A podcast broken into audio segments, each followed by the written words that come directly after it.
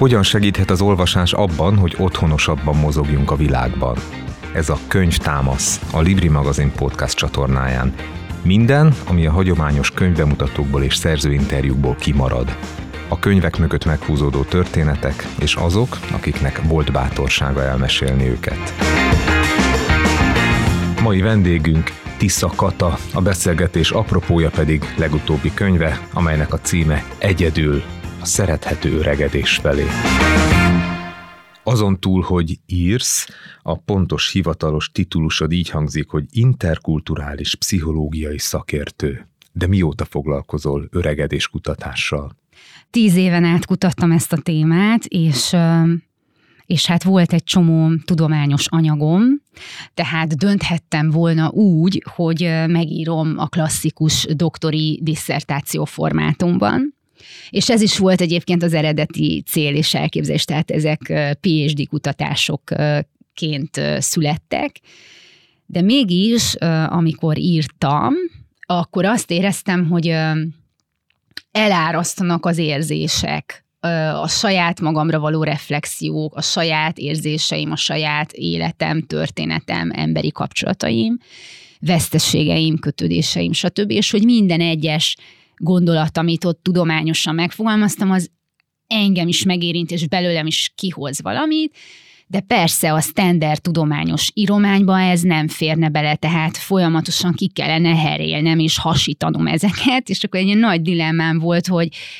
hogy én ezt nem tudom ilyen száraz tudományosan megírni, mert, mert pont az eszencia, a lényeg, az önreflexió, a szenvedély, az érzések, az kimaradna. Tehát volt egy hiányérzetem, és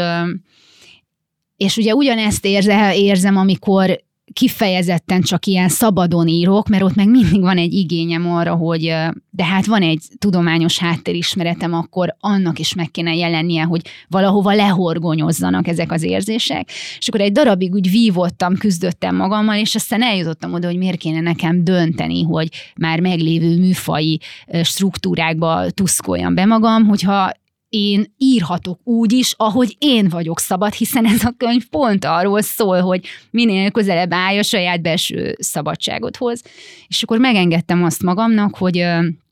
igen, hát van egy ilyen szabadon áramló mondhatjuk érzelemmel túlfűtött identitásom, és van egy tudományos kutatói identitásom is, és hogy ez a kettő pariba van egymással, és ez nem egy vagy-vagy kérdés, hanem így vagyok én egész, és akkor lehet, hogy ez nem egy tömegtermék lesz, de nem is ez a cél, ez nem érdekelhet, mert az a lényeg, hogy én magam autentikusnak érezzem, és hogy én abban bízom, hogy egy egyénnek ugyanannyira fontos, hogy intellektuálisan megdolgozza egy szöveg, mint azt, hogy érzelmileg, és attól lesz az érzelmileg is, hogy én is ott vagyok benne érzelmileg. És ezért megengedtem, hogy ennek is hangot adjak, és hogy ez a kettő valahol egyensúlyozza egymást, és így hozza létre ezt a hibrid műfajt, ami egyszerre tudományos és egyszerre nagyon személyes. Tehát, hogy van benne egy tudományos kutatómunka összefoglalása, de van benne egy élő embernek a, a saját maga megküzdései és szenvedései és fel felismerése, és ezt a kettőt így összeeresztettem, mert így éreztem a legvalósabbnak magamhoz, magammal. Azt elhiszed, hogy az olvasónak milyen sokat segít ez az érzelmileg túlfűtött személyes rész abban, hogy egy korábbi el nem gyászolt kapcsolatát előszedje és elgyászolja? Hát köszönöm, nagyon jól esik ezt hallani. Én, én hiszek ebben, igen, hiszek abban, hogy, hogy ezek a szavak, amiket leírunk, ezek felelősséggel bírnak, és bejárják a maguk útját, és eljutnak oda, ahol dolguk van, és, és ugye olvasni is többféle módon lehet, ahogy persze írni is, minél nyitottabban és őszintébben, és olvasni is lehet úgy, hogy ez csak egy szöveg, és nézem, mint történet, és úgy is lehet, hogy közben megnyitom magam felé is a, az átjárást, és saját magamat is előhívom a, a szövegből, és, és, és kinyitom. Akkor viszont egy irodalomterápiás hatás fog létrejönni az olvasóban is. Bejárja ezt az utat, és akkor ő is egy szintet emelkedik a saját feldolgozási folyamatában. Egy mondatot idézek a könyvedből. Szerintem az egyetlen szerethető öregedés azé az emberé, aki szabad maradt? Továbbra is egyet tudok érteni. hogy ez mennyire fontos, hogy, hogy, hogy eljussunk ahhoz a belső szabadsághoz, ami, amiben van egy kis fatalizmus, hogy nincs mindenre ráhatásunk. Egy csomó minden van, ami, ami nagyon fájó, mert nem úgy van, ahogyan azt mi szeretnénk, viszont nem vagyunk mindenhatóak, és hogy és akkor ezt is el tudjuk fogadni, és akár el tudjuk engedni, és el tudjuk gyászolni. De az, ami rajtunk múlik, a saját magunk megbékélése az a mi dolgunk és felelősségünk, és ehhez vannak eszközök, amiket akár ez a könyv is felvonultat, hogy ezt a munkát elvégezzük, és ez hoz egy olyan megbékélést, ami, ami nem a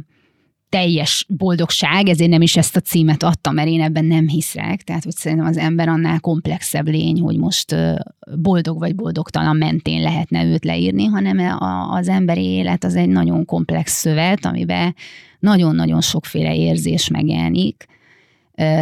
és nincs boldogság, szomorúság nélkül, és hogyha félek a, a szomorúságtól, akkor a boldogságba se tudom beleengedni magam. Tehát, hogy ezek mind, mind együtt vannak, és hogyha ezeket beengedem, akkor ott valami ki fog nyílni,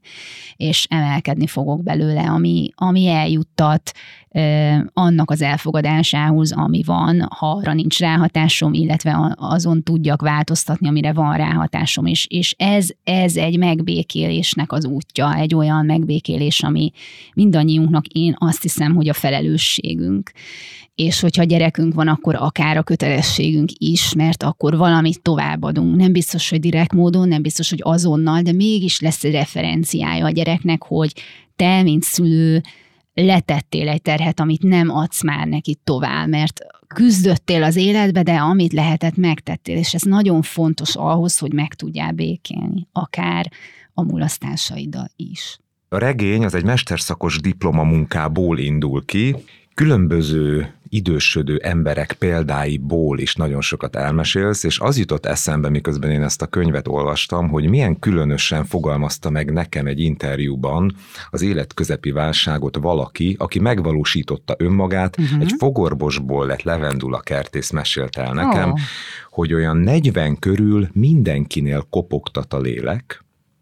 uh-huh. lehetőséget kapsz a változásra, lehetőséget kapsz arra, hogy vagy a magánéletedben, vagy a szakmai életedben változtas, és elindulj egy olyan úton, ami a tied. Miután elolvastam a regényt, azt éreztem, hogy jókor kopogtat az a lélek azoknál, akik észreveszik. De mi van azokkal, akik nem veszik észre, hogy életközepi válságuk van? Én ugye nem szeretem eleve ezeket a kategóriákat használni, tehát nem feltétlenül azt kell neki észrevenni, hogy életközepi válsága van, mert bármikor kopogtathat a lélek, és kopogtat is. Nem, nincs erre törvény és szabály, hogy hol van az az ideális pont, amikor ezt meg kell hallani, mert mindig annyit tudunk befogadni, amennyire készen állunk, hogy hogy elbírjuk, hogy megküzdjük. Tehát ez a kopogtatás, ez újra és újra megtörténik, előbb-utóbb rá leszünk kényszerülve, akármennyire tagadunk, és elfog, de leg, leginkább, amikor szembesülünk mondjuk a halállal, akkor abban a pillanatban nem tudunk tovább menekülni és tagadni. Egy ilyen krízisnél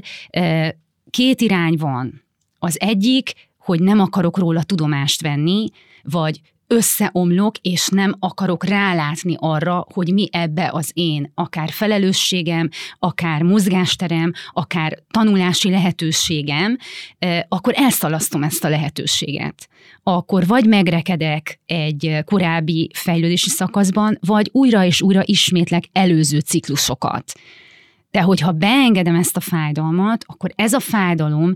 rá tud mutatni annak az értékére is, ami még megvan. És ezáltal magasabb szintre emelkedik az az életem, ami még megvan, a jelen pillanat, és sokkal nagyobb elánnal és tisztassággal akarok abba részt venni. Tehát rákényszerítenek ezek az élmények arra, hogy állj le a hazugsággal, kifelé és befelé, hogy nem lehet hazugságban élni. Tehát egy dolgot tudunk csinálni, hogy mindig a lehető legközelebb állunk az igazsághoz, saját önmagunkhoz, a saját akkor befogadható, legtisztább igazságunkhoz, ami nem biztos, hogy a végső nagy igazság, de amennyit akkor be tudunk fogadni. És akkor mindig ez tud egy kicsit emelkedni, és egyre közelebb és közelebb és közelebb tudunk állni. Az azt jelenti, hogy bármikor bekövetkezik a krízis, mi mindig az adott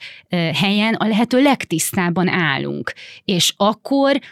könnyű szívvel, könnyebb szívvel, vagy nagyobb belső békével tudjuk fogadni, bármit is mérnek ránk. Nagyon miért tabu a halál?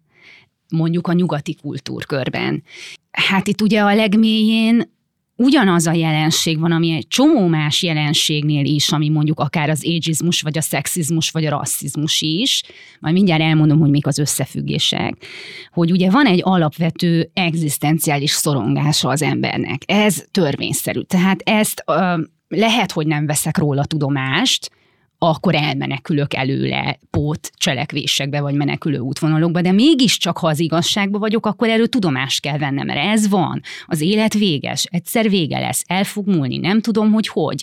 be fog következni, el fogom veszíteni azokat az embereket, akikhez kötődöm, akik fontosak nekem. Ez mérhetetlen fájdalommal jár, és ezt nem is tudom kontrollálni. Tehát ez a fajta szorongás, ez mindannyiunkban benne van, ráadásul éppenséggel a kontrollálhatatlansága miatt, hogy mikor és hogyan fog bekövetkezni, azelőtt mesztelenül állunk. Persze azt meg tudjuk tenni, hogy a lehető legközelebb álljunk az igazsághoz, de mégis egy csomó mindenre ugye nincsen ráhatásunk, és ez be beengedni, ez egy nagyon komoly szorongás. És ezért létrejönnek ilyen tagadó, hárító mechanizmusok ugye az emberekben. Hogyha valami nagyon fáj, vagy nagyon nehéz érzés, akkor dönthetek úgy is, hogy elfordítom a fejemet, és úgy csinálok, minthogyha nem lenne. Tehát létrejön mondjuk a haláltabusítás, ennek következtében, mert milyen nehéz dolog ez beengedni, és ezzel szembenézni, és ezzel megküzdeni, mert akkor az előhozza a saját félelmemet és szorongásomat és elmúlásomnak a lehetőségét is. Tehát így erre egy egyszerű megoldásnak tűnik a tabusítás. És érdekes módon ugye ennek van egy másik pólusa is, hogy megnézed, nem csak a haláltabusítás, hanem a úgynevezett halálpornó is megjelenik, ami azt jelenti, hogy, hogy a halálnak a nagyon extrém, nagyon erőszakos megjelenítése az viszont nem tabu. Tehát a, a vér, a gyilkosságok, az erőszak, egy csomó olyan formátum, ami, ami ilyen exotikumba van csomagolva, mint egy szórakoztató jelenség. Ez is ugyanannak a tabusításnak a másik oldala, hogy nem veszek tudomást a realitásáról, elűzöm az egészet a láthatatlanságban, nem létezésbe, vagy kiemelem az exotikumba, és mint egy ilyen nagyon félelmetes mozit nézem, mert az is annyira távoli, hogy, hogy igazából nem engedem be. És a kettő közti extremitásban lenne a valóság, a maga természetes valóság és szembenézés. Ezt így úszom meg, hogy két irányba hárítom el. Tehát a, a nulla kommunikáció a halálról, illetve a extrém kitolása a halálnak az igazából ugyanannak a menekülésnek ugye a két véglete. És azért mondtam, hogy ezek összefüggenek, mert Ugye létrejönnek ilyen csoportképzések a társadalomban és az egyénekben, ez alatt azt értem, hogy vannak mi csoportok, és ők csoportok. És ezeket a felosztásokat különböző mutatók és dimenziók mentén hozzák meg az emberek, ugye a szociálpszichológia nagy kategorizációi, a nemi alapon történő kategorizáció, az életkor alapján történő kategorizáció, és ugye a rassz alapján történő kategorizáció. Na most, hogyha létrejönnek ezek a mi ők csoportok, akkor ugye van egy domináns csoport, aki magát felsőbbrendűvé teszi. Tehát ez mondjuk többnyire mi, a fiatalok és életerősek, mi a domináns társadalmi csoport, és mondjuk mi a domináns társadalmi nem. És akkor ugye ennek megfelelően a másik csoport, az ők, oda tudok delegálni egy csomó olyan dolgot, ami nem annyira kívánatos vagy szerethető. Ez is egy menekülési útvonal, hiszen akkor magamnak megtartom mindazt, ami kívánatos, és átűzöm a nem kívánatos dolgokat a másik csoportra. Ezáltal ugye azt az illúziót keltem, hogy én védve vagyok, mert ez csak rájuk vonatkozik. Na most minél magasabb a frusztráció, egyéni szinten mondjuk a halálfélelem, annak a feldolgozatlansága, a csomó reflektálatlan problematika az egyén életében, ugye annál frusztráltabb az egyén, és ez jelenik meg rendszer szinten is, minél több megoldatlan probléma van egy társadalomban, annál magasabb ugye a társadalom frusztrációs szintje, és hogyha készen áll ez a mi-ők csoportfelosztás, akkor mindaz a frusztráció, amit én, mint egyén, vagy én, mint társadalom nem tudok megoldani, vagy reflektálni magamra vonatkozóan, ezért ettől úgy fogok megszabadulni, hogy rávetítem a külső csoportra, és akkor ott levezetem ezt a feszültséget, tehát minél magasabb a frusztráció, annál magasabb ugye a tagadás és a hárítás, így társadalmi szinten annál annál magasabb lesz mondjuk a, a szexizmus, az égizmus és a rasszizmus, egyéni szinten annál magasabb lesz ugye a tagadás, vagy egy másik ember bántására való hajlandóságom. Tulajdonképpen a bűnbakkeresés dinamikája is ez. Igen. Amikor valaki nem tudja feldolgozni a frusztrációját, és valakire ki akarja vetíteni. Milyen szelepek léteznek arra, hogy a mi az valamilyen módon föl tudja dolgozni ezt a mérhetetlen feszültséget, amivel találkozik az életében. Minél inkább e, saját magammal vagyok elfoglalva, és a saját elakadásaimmal, és a saját fájdalmammal, és a saját kérdéseimmel, és azokra próbálok minél önazonosabb, igazabb, szabadabb belső válaszokat találni, annál kevésbé akarom ezeket a frusztrációimat másokra vetíteni, és levezetni, és bűnbakokat keresni, és gyártani, és gyűlölködni, és áskálódni, és mutogatni másokra. Mert egyrészt megtalálom a saját válaszaimat, és, és az elhozza az én saját megbékélésemet, tehát nincs arra igényem, se időm, se energiám, hogy ezt bárhova máshová delegáljam minél inkább ezt elkerülöm, meg akarom úszni, elfordulok, annál magasabb arányba fogom ezt ugye kifelé tolni. Ez ugye egyéni szinten, és hát rendszer szinten is ugyanez van, hát ugye minél megoldatlanabbak ezek társadalmi szinten, annál magasabbak lesznek a külső csoportokra vetített indulatok is. Nagyon izgalmas ez a kérdés abból a szempontból, hogy saját magával az embernek foglalkozni mindig nehezebb. Sok ember szívesebben választja a könnyebb utat, ami a stigmatizáció, ami az ageizmus, ami a szexizmus, ami a bűnbakkeresés. De mivel lehetne rávenni az egyének tömegeit arra, hogy magukkal foglalkozzanak, válasszák a nehezebb utat, ami egyébként szabadsághoz és egy olyan önazonos élethez vezet, amivel mindannyian jobban járunk, mert hogyha az egyén jobban van, akkor a körülötte lévő világ is valamilyen módon képes emelkedni. E, az egyén szintjén ugye az önismeret e, kultúrája e, az, ami, ami ugye korábban eléggé stigmatikus volt, hogyha valaki mondjuk segítőhöz járt. Ez szerencsére ma egyre inkább ugye oldódik. Ennek persze van egy hátulütője is, hogy egy kicsit el tud bulvárosodni a pszichológia, és és vannak benne veszélyek is, tehát ugye a, megjelennek a, a kóklerek, akik nagyon sokat tudnak ártani. De hogy mégiscsak egyre elfogadottabbá válik, hogy az egyének reflektáljanak magukra, forduljanak segítségért, és hogy ennek egyre, egyre kevésbé van stigmája, ami egy nagyon fontos dolog. A másik az, hogy ugye társadalmi szinteken nagyon sok múlik azon, hogy egy adott társadalomban mi a norma, mi a, mi a normatív kommunikáció, hova emelem be a normát, és ebben óriási a társadalmi felelősség. Tehát én, hogyha azt az üzenetet adom döntéshozóként, politikai retorikaként, hogy mondjuk a nők helye az otthon és a tűzhely, és egyébként kus, és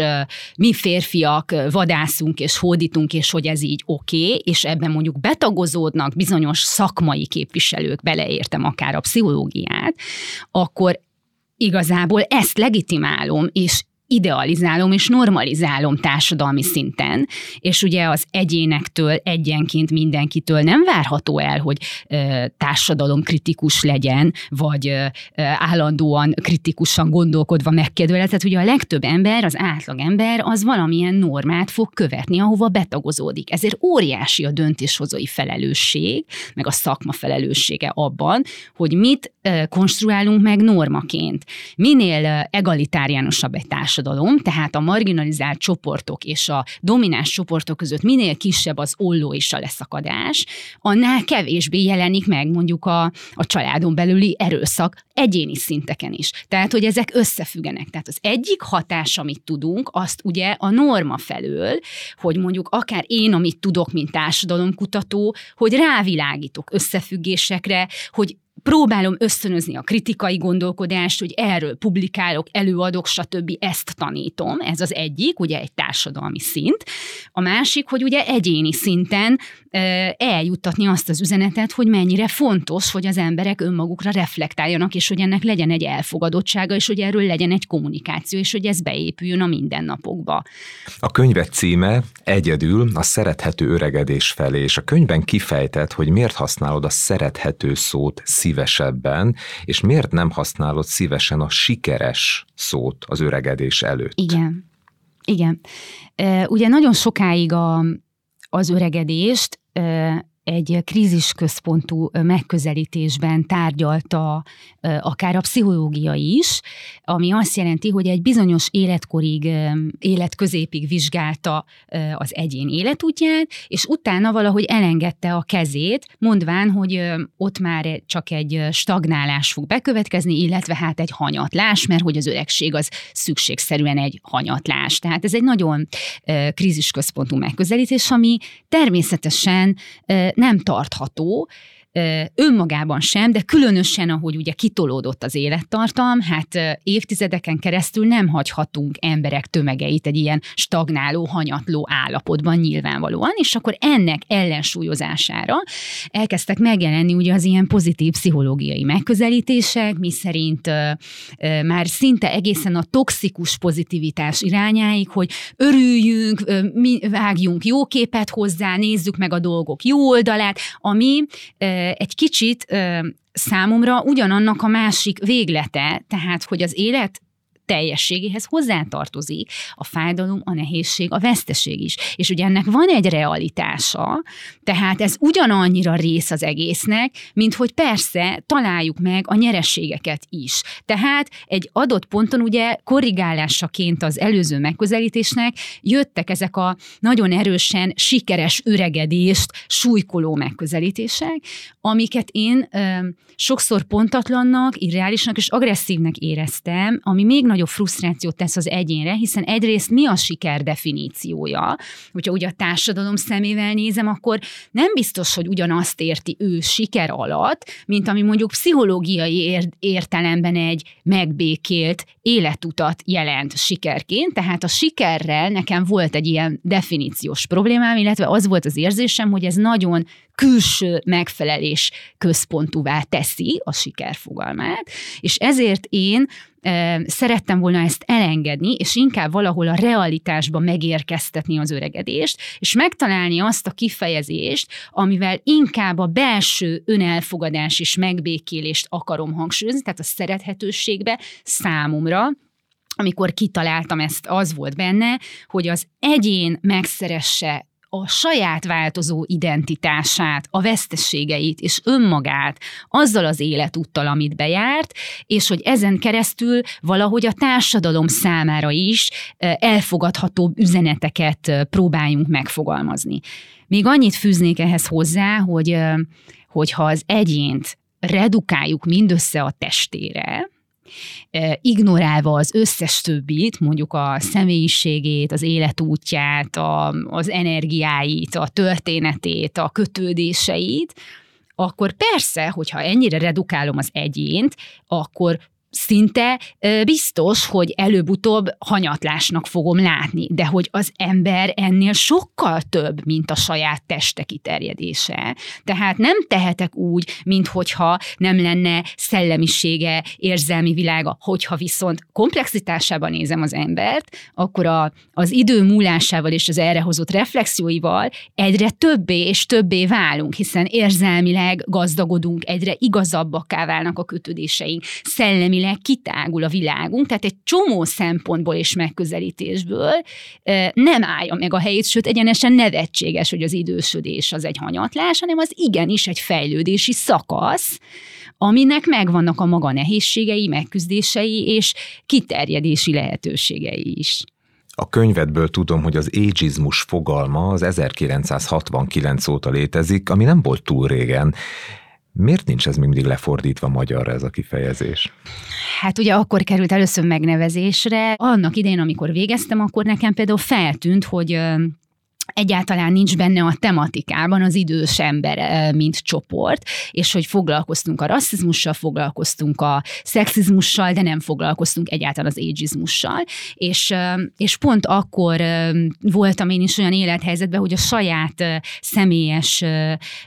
családi vagy ismeretségi körömbe kezdtem rálátni arra, hogy hát bizony az idős emberek egyre inkább szakadnak le a, a hálóról, és válnak kiszolgáltatottá, és hogy ez egy mennyire nehéz és magára utalt kérdés, és hogy azon kezdtem gondolkodni, hogy, hogy hova lehet nyúlni ilyen helyzetben, és hogy akkor tűnt nekem föl, hogy hát az a szakirodalom se igazán mélyül ebben el, ami erre lenne hivatott, és én akkor dobtam be ezt a témakört, és akkor az ott ugye egy újdonság volt, és, és hát nem is nagyon volt szakirodalma az én területemen, magyar nyelven, tehát fel kellett kutatni főleg angol száz szakirodalmakat, ami nem csak azt jelentette, hogy le kellett fordítani, hanem egyáltalán konvertálni a magyar viszonyokra, mert egészen más jelent nyugdíjasnak lenni az Egyesült Államokban, vagy Németországban, vagy a skandináv országokban, mint Magyarországon. És akkor itt egészen másképp kellett be, beemelni a, a magyar szakmaiságban, nyelvbe és kontextusba. Tehát úgy fordítjuk ugye legtöbbször, hogy életkor alapú előítélet, de hát azért az ageizmus az talán egy közismertebb neve, és ugye abban az időszakban egyáltalán nem is tematizálódott sehol a közbeszédben, közéletben, tehát nem is nagyon ismertük ezt a kifejezést, és tehát egy, egyszerűen a láthatatlanságba volt űzve ez a téma, olyannyira, hogy, hogy fel se tűnt senkinek, hogyha mondjuk a a média mainstream csatornáin mondjuk idősöztek abban az értelemben, hogy jaj, ez a színésznő hogy megöregedett, hogy megráncosodott, hogy megtokásodott, hogy megkopaszodott ez a színész, és hogy ez, ez senkinek nem ütötte meg az inger küszöbét, hogy de hát emberek önbecsülésébe gázolunk mindössze egy olyan jelenség miatt, egy olyan természetes jelenség miatt, mint hogy megöregedett, és hogy ez ugyanannyira ciki, mint, mint a rasszizmus, vagy a szexizmus, és hogy ez még nem ütötte meg az inger küszöböt, tehát az első időszakban ez ugye láthatatlan volt, illetve vastagon ment ugye az abuzus. Érdekes módon, tehát most már azt lehet látni, hogy azért kezd a láthatatlanságból a téma, megjelenni. Például ugye ez, ahol a leginkább szembe ötlik, ez ugye a női magazinok, ahol már azt látjuk, hogy nem csak a 20-30 éves jelenik meg, ahogy korábban, mondjuk a címlapon, hanem akár 50-60-70 éves nők is. Na de, ez még mielőtt olyan nagyon elkezdenénk ugye örülni, milyen kontextusban jelenik meg, milyen üzenettel, azzal, hogy lám-lám, XY 70 évesen is milyen szexi, letagadhatna 10-20 évet. Tehát mi a referencia? a fiatalság, és mi a mérőeszköz? A vonzóság, a test, tehát visszaredukálom újra a nőt, ugyan kiemelem, vagy kipróbálom emelni az életkori stigmából, de visszanyomom a testébe, a szexizmusba, és azt teszem meg fokmérőnek, hogy mennyire maradt jó kondiba kívánatosan. Na most ez, ez egy nagyon fájdalmas dolog, mert egy kicsit felemelem, és utána visszanyomom, tehát még mindig nem arról beszélek, hogy életút, élettörténet, személyiség, történet, fejlődés, spiritualitás, szellemiség, tehát hogy mindaz, ami beleférne egy életútba. Tehát innentől kezdve én, én nagyon sokszor visszautasítom az ilyen megkereséseket, mert én nem az arckrémekről és a ránctalanító krémekről akarok beszélni, és én nem a felszínen szeretném ezt megfogni, hanem én, én ennek, tehát akkor lehet, hogy ez még nem egy tömegtermék, de hát haladunk az úton, és egyre inkább szélesedik, és hát bízni kell abban, hogy, hogy, hogy minél több helyen ez ugye elhangzik és tematizálódik, elkezd szépen beépülni. Biztató jelek azért vannak. Most gondolok Pataki Ágira, akinek az élettörténetével együtt jelent meg egy könyv őszhajjal, és aztán ez az őszhaj ez végigvonult a havi és a heti lapok címlapjain is. Ez egy biztató tendencia? Úton vagyunk ebben a kérdésben örömteli, hogy most például itt mi erről tudunk beszélgetni, és hogy nem egy kétperces, két zene közé bevágott futó félmondatban, hanem hogy például én nagyon értékelem, hogy, hogy itt és most ennek a mélységeibe is, amennyire engedi ennek a műsornak a kerete, be tudunk menni, mert ez aztán eljut emberekhez, és, és tud fordulópontot hozni. Az ageizmus fogalma Magyarországon, a mainstream médiában milyen módokon jelent meg eddig? Hát, hogy csak a leghétköznapi példát hozzam, tehát hogyha mondjuk nézed a tévét, és jönnek a reklámok, akkor vagy nem látsz egyáltalán idősembe, tehát ugye a, a láthatatlanság, vagy hogyha látsz, akkor milyen kontextusokban, szerepekbe fogod látni, műfogsor reklám, járókeret reklám, tehát, hogy mindenképpen ráerősítve ugye a, a sztereotípiáké. És a kedves nagypapa. És akkor van, és ez, a, a van ez a pozitív sztereotípia, ugye a kalácssütő nagymama, hogy oké, oké, okay, megöregedett, tehát akkor ő már nem mint nő fog megjelenni, de hát hasznára akkor a, a, a családjának, hogy akkor süti a kalácsot, ami ugye hát belerakja az egyént egy rubrikába, és hogyha te véletlenül nem sütsz kalácsot, akkor viszont már, már kiestél a jó indulatból, mert hogy itt le vannak osztva a szerepek, és hogy ezzel itt az a fő probléma, hogy megfosztja az embert az egyéni öm,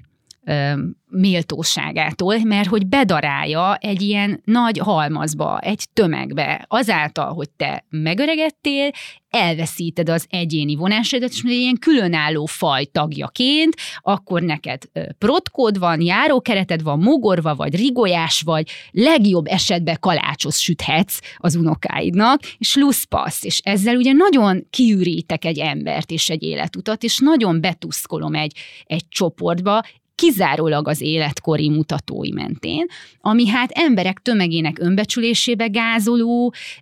etikai, morális és egyéb problémákat vet föl, és ugye nagyon azt az üzenetet hordozza, és itt beszéltünk az elején a, a kultúra hatásáról, csomó kutatás bizonyítja, hogy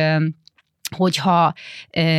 ö, idős embereknek olyan filmeket vetítettek, ahol ők kiszolgáltatottak voltak, és már nem voltak képesek semmire maguktól, akkor az kihatott arra, hogy ők saját magukat hogyan látták, konstruálták meg, és hogy lehet, hogy már nem nagyon keltek föl az ágyból, hanem azt gondolták, hogy itt a vég, míg hogyha az az üzenet volt, hogy idős emberek sportoltak, ismerkedtek, tovább tanultak, stb., akkor az jobban aktivizálta is a közönséget, illetve hát olyan kutatások, kutatásokat is csináltak, hogy hagyták-e, hogy mondjuk az idős ember a kórházi szobáját, vagy a idős otthoni szobáját maga rendezze be, és legyen ott valamennyi kontrollja, hogy mi hova kerül, vagy berakták valahova, és igazából megfosztották a lehetőségtől, hogy ő itt bármit is alakíthasson, és ugye hát nem meglepő módon az embernek az egyik alapvető pszichológiai szükséglete az autonómia, és hogyha ettől megfosztják, akkor egyre inkább leépül, míg hogyha kap egy lehetőséget, akkor egyből aktívabban átgondolta, átrendezte, odarakta a virágot, kinyitotta az ablakot, odarakott egy képet, kicsit személyesebb lett, és az úgy összességében is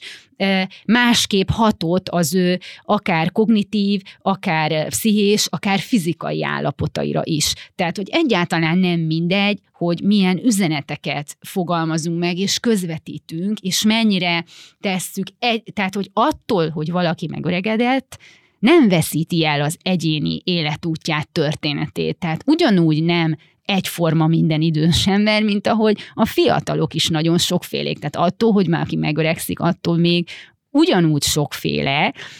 és hogy pont ettől a az egyénítéstől, ha megfosztjuk, akkor az, az egy nagyon bántó és emberhez kevésbé méltó megközelítés, aminek nagyon sok káros hatása van. Pozitív példákat egyáltalán nem látsz, vagy nem láttál Magyarországon? Az utóbbi években igenis elindult egy tendencia. Nyilván ez nagyon lassú és sokkal kisebb mértékű, mint amekkora az ellenszél, vagy amekkorára szükség lenne, de természetesen elindultak kezdeményezések, tehát például vannak szeniorképzések, különböző felsőoktatási intézmények ugye létrehoztak továbbképzési le- lehetőségeket idős emberek számára, akik a nyugdíjazást követően választhatnak, hogy valami olyasmit tanulhatnak, ami egész életükben érdekelte őket, de nem volt erre lehetőségük, és akkor most erre nyílik. Tehát az, hogy időskori tanulásnak a megszervezése, az egy nagyon fontos dolog, mert ez egy értelmes társadalmi szerep idős emberek számára, ami ugye konstruálja az időt, visszaad egy közösséget, hiszen a, például a nyugdíjazás után nagyon sokan hirtelen elveszítik az addigi életüket, szerepeiket, identitásukat, közösségüket, és egy ilyen vákum vákumba kerülnek, és hirtelen egy leépülés következik be. De hogyha nyújtunk értelmes szerepeket,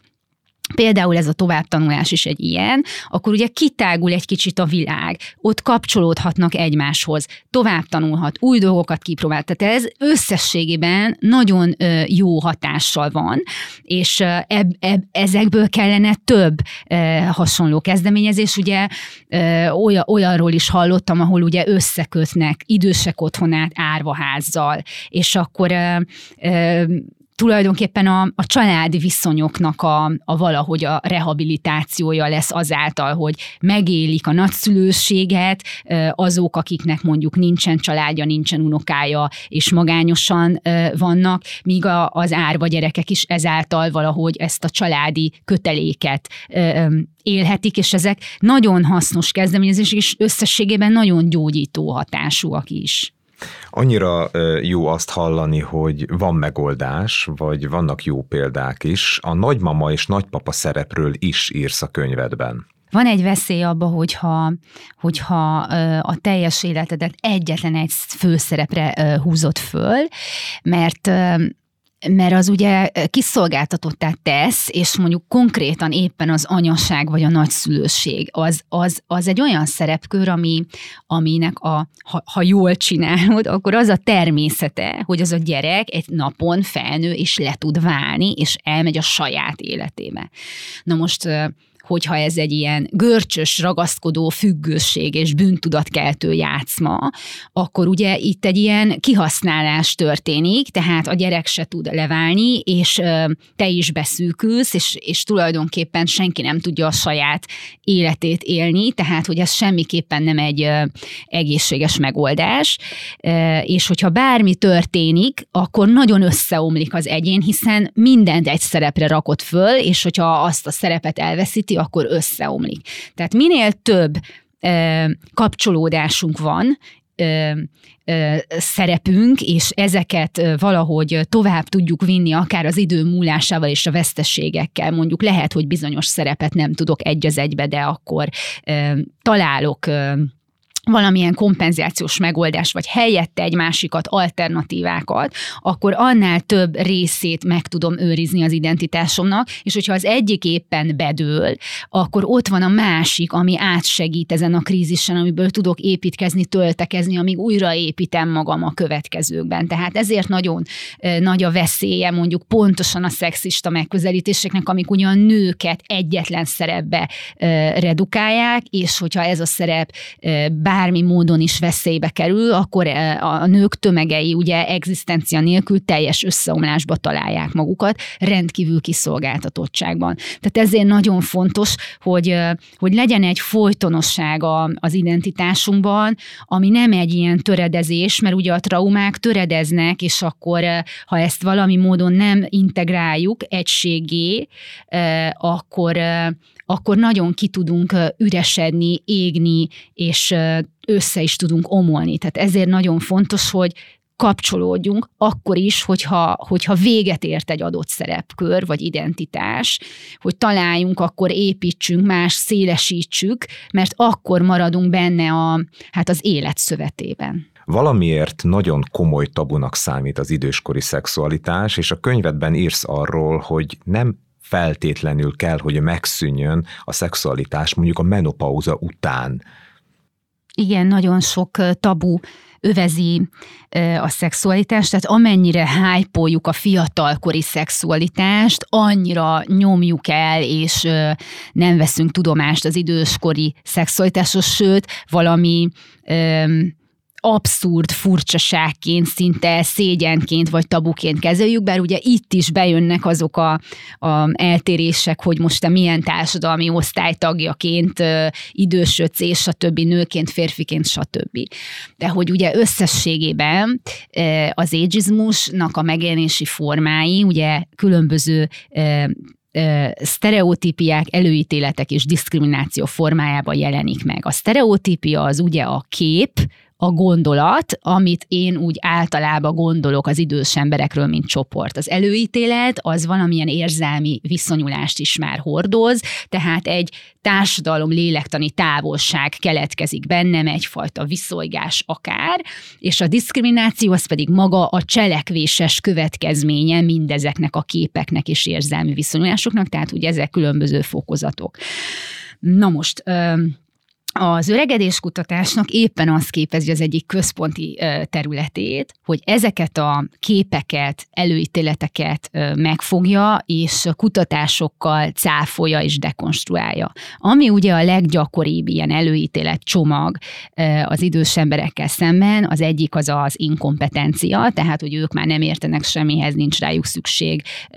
stb. Ez ugye kutatásilag nagyon sok bizonyítás nyert, hogy igen, a tudásuk valóban esetleg átalakult, és nem feltétlenül olyan gyors és up-to-date, de ettől még vannak tapasztalataik, amik igenis hasznára lehetnek akár egy cégnek, egy vállalatnak egy ilyen intergenerációs együttműködésben. Ugye minél szabadabb egy ország, vagy egyenrangúbb, annál inkább látsz státuszban idősebb embereket is, és ö, ö, annál szélesebb a paletta, látsz különböző nációk megjelenését, nem redukálódik csak a férfiakra, a vezetői pozíciók, és így tovább, ez ugye minden csoportra igaz. A másik ilyen előítélet csomag az a szenilitás, hogy szükségszerűen meghűlsz az idő előre haladtával. Ez ugye megint csak egy eléggé durva általánosítás, hiszen a szenilitás az egyrészt egy betegség, tehát ez azt jelenti, hogy egy bizonyos százalékát érinti a populációnak, de nem szükségszerűen jelenti azt, hogy attól, hogy te betöltsz egy bizonyos életkort, onnantól te már semmire nem emlékszel, és hogy elveszíted a, a jelen pillanat relevanciáját és a vele való kapcsolódást, meg ez egy kognitív leépülés lenne, tehát ez is egy durva általánosítás, ami arra jó, hogy erre hivatkozva megfosszunk idős embereket pozíciótól, vagy attól a jogtól, hogy hatással lehessenek a világra, ami azért nagyon durván belegázol, és egy leépítő folyamat, és akkor ugye a harmadik nagy ilyen csomag az éppen a szexualitást övező tabuk, és ennek ugye mi az eredménye? Hogy hogyha ez, ez a norma,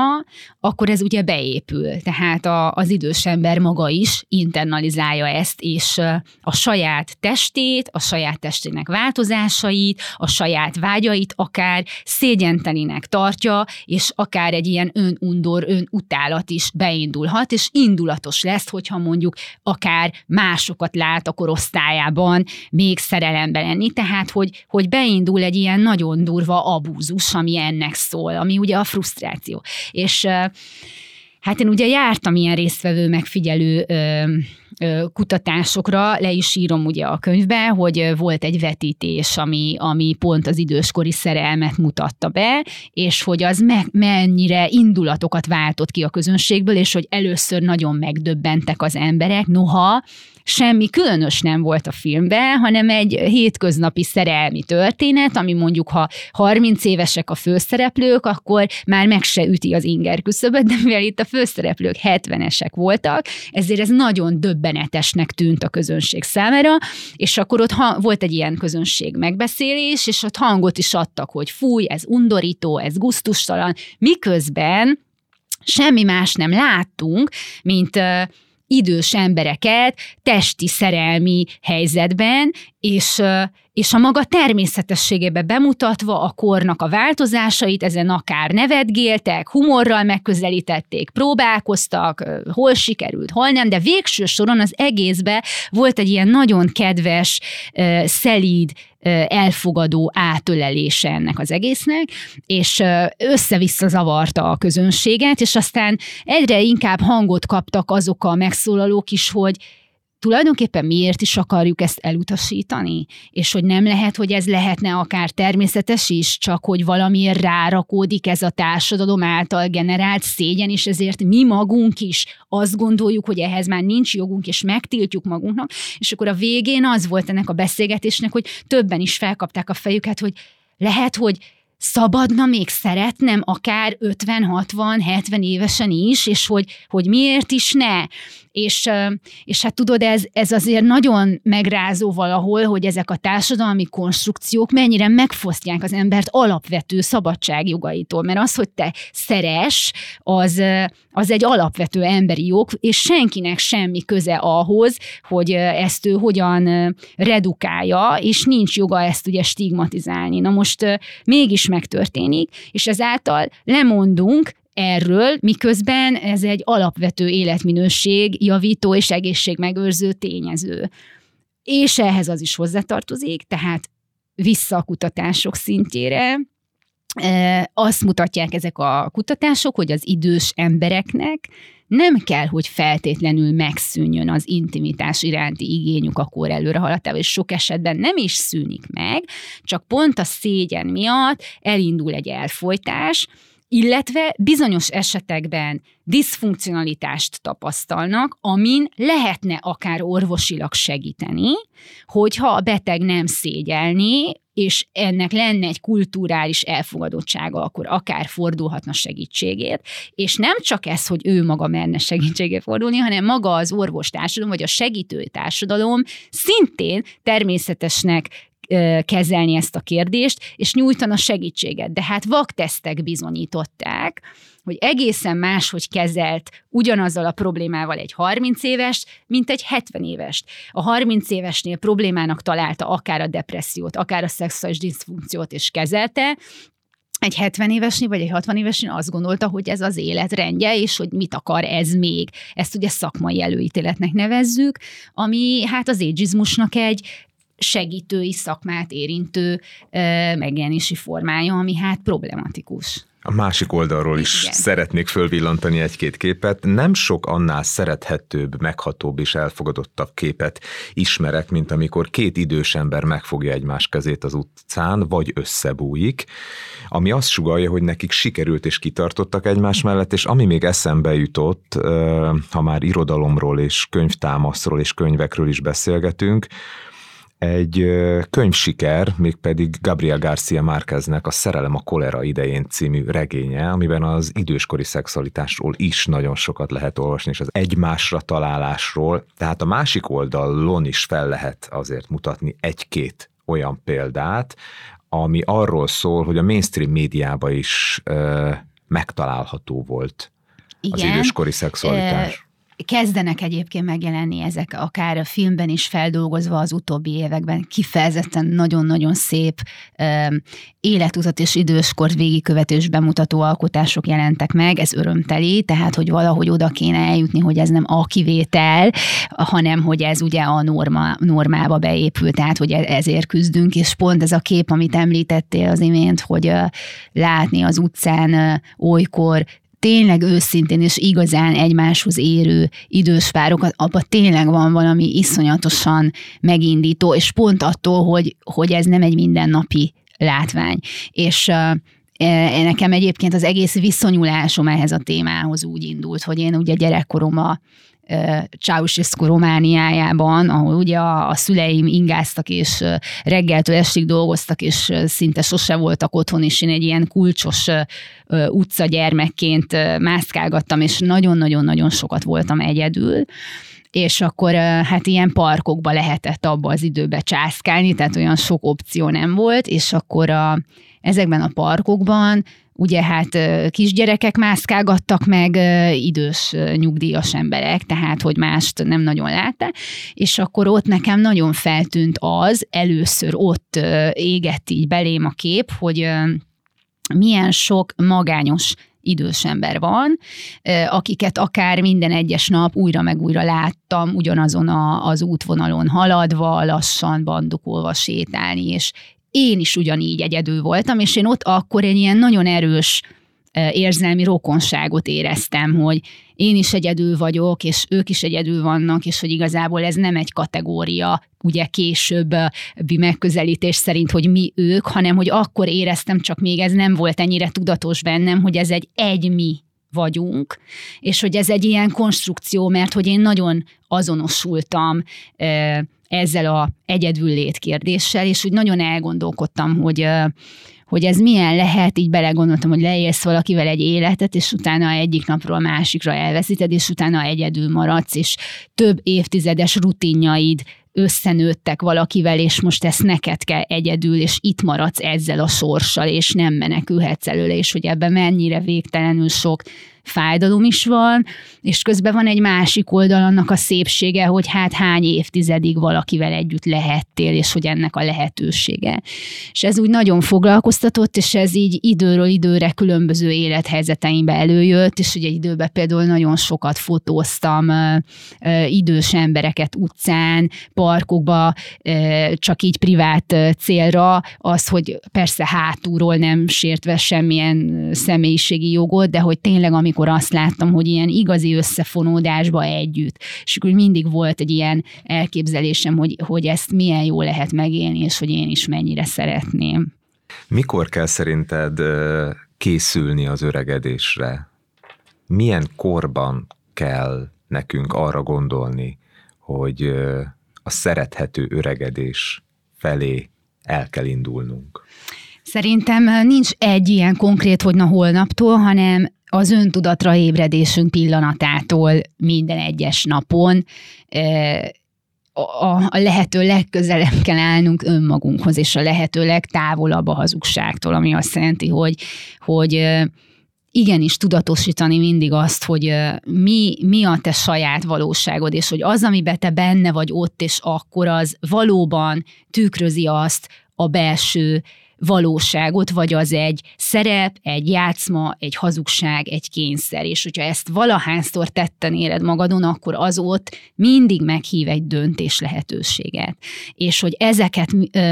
ha, ha csak annyit csinálunk, hogy ezeket meghalljuk, és próbálunk olyan döntéseket felelősen vállalni, ami, ami változtat e, ebben a kérdésben a, a hazugságból az igazság felé, akkor igazából mindent megtettünk. Nyilvánvalóan most tudnék olyasmiket mondani, hogy egészségesen étkezni, mozogni, aktívnak maradni, egy csomó minden, amit ugye felsorolnak, de hogy végső soron én mégiscsak úgy gondolom, hogy a, az ember elsődleges mutatója az életminőségének, és ugye az én életút kutatásom is ezt mutatják, az az emberi kapcsolataink minősége. Tehát az, hogy hogy a, a szeretet hogyan áramlik, kihez, hogyan, miként kapcsolódunk, amikor hazamész este a nap végén, akkor ki az az ember, aki ott van melletted, kihez szólsz egy szót, kihez kapcsolódsz, és ugye ebbe